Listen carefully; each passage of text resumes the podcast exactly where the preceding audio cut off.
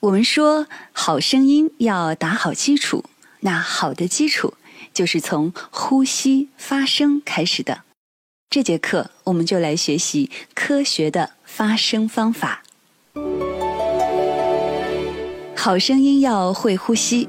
我相信，当你看到这个标题的时候，在想呼吸肯定会了，这是我们与生俱来、再熟悉不过的事情了。但这里说的呼吸，跟你一直以来的呼吸不太一样。我们平时的呼吸是一种自然的状态，也叫浅吸气。但这里说的呼吸，是能够通过运用呼吸来达到科学发声的目的。就像我们人人都会唱歌，但不是每个人都懂得运用呼吸，让歌声更加悦耳动听，让高音部分更加轻松。在我们的日常用语中，可能你没有明显的感觉到呼吸发声是需要学习的，但当我们进行一次重要的对话、做一场工作汇报，或者担任年会司仪的时候，你就会发现自己的声音缺乏一些力量，声音比较单薄，显得你的内容不那么重要。这就是在浅吸气的状态下气息不足的表现。在我们平时呼吸的时候。我们的气息活动范围只是在声带与胸腔这一块儿，大部分的情况是浅吸气。当我们改变浅吸气的状态，进入深呼吸模式的时候，就会给我们的声音带来改变。最明显的感受就是它能让我们的气息容量变大，因为在深呼吸的时候，气息不仅仅只局限在了声带，而是充满了整个胸腔和腹部。所以气息的活动空间大了很多，有了更多的气息储备。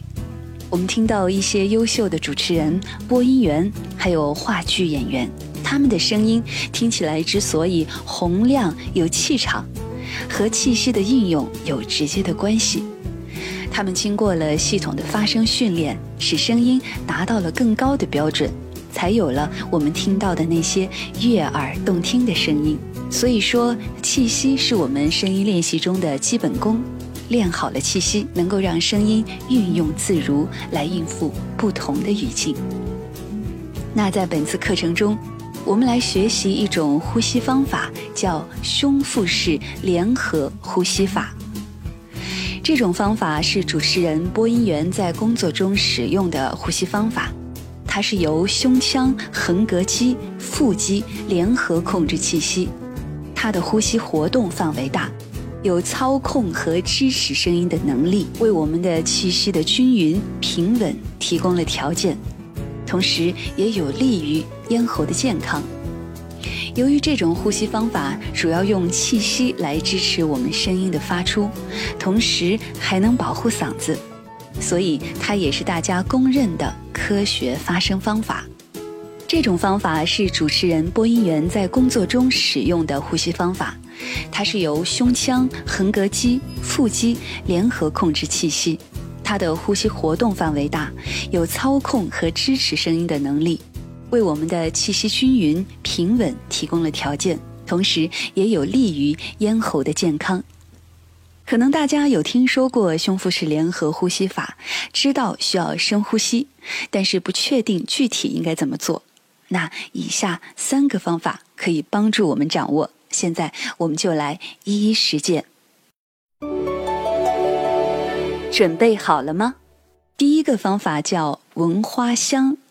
首先，请大家站立在地上，双脚稍稍打开，双肩放松，闭上眼睛，想象一下你走进公园，经过一大片开满栀子花的地方。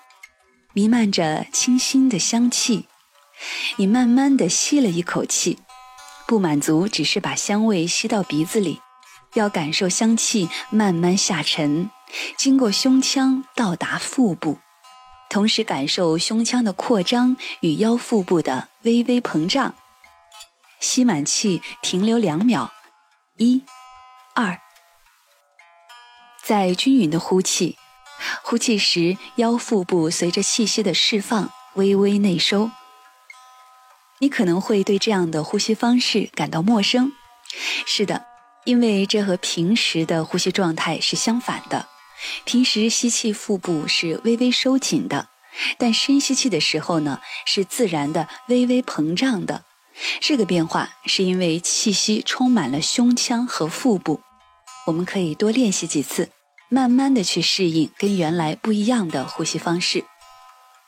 其实，当我们还是婴儿的时候，我们的呼吸就是深沉平稳的，小肚子的起伏很明显。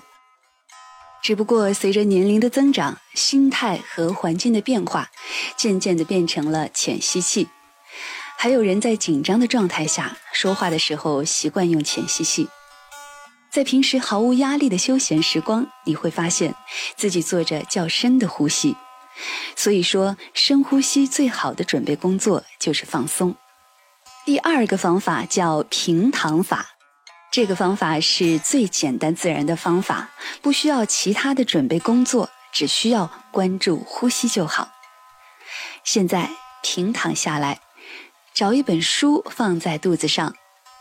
首先深吸一口气，吸气后，气息通过胸腔到达腰腹部。这时你感觉到这本书慢慢的向上抬起，然后再呼气。原本在腰腹部的气息释放，这时你能感觉到书本慢慢的降下去。这个方法非常简单，可以多多的去体会，找到胸腹式呼吸的感觉和状态。平躺法也可以帮助我们检查在吸气和呼气的时候状态是否是正确的。吸气时书本向上抬起，呼气时。书本慢慢的降下去，千万不要做反了。我们来看第三个方法，第三个方法，啊延长音练习。啊音的练习是非常好的发声练习，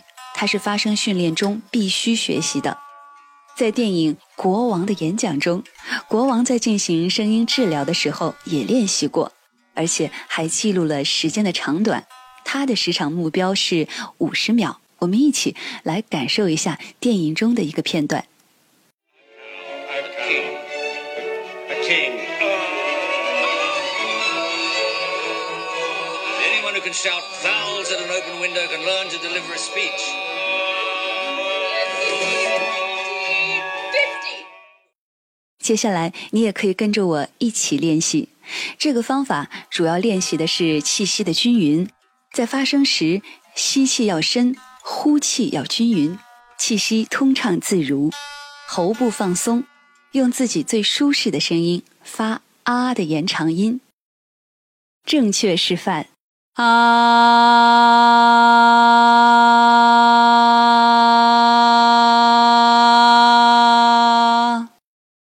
示范：啊。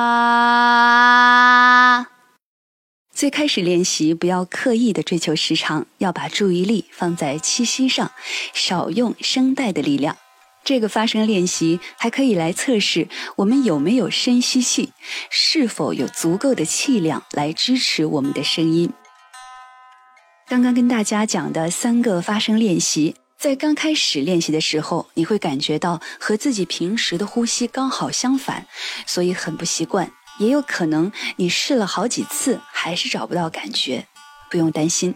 最初开始学胸腹式联合呼吸法很难一下就掌握，就算播音专业的学生也不一定一学就会，都是在后来的练习中渐渐的越来越肯定，在反复的实践中茅塞顿开。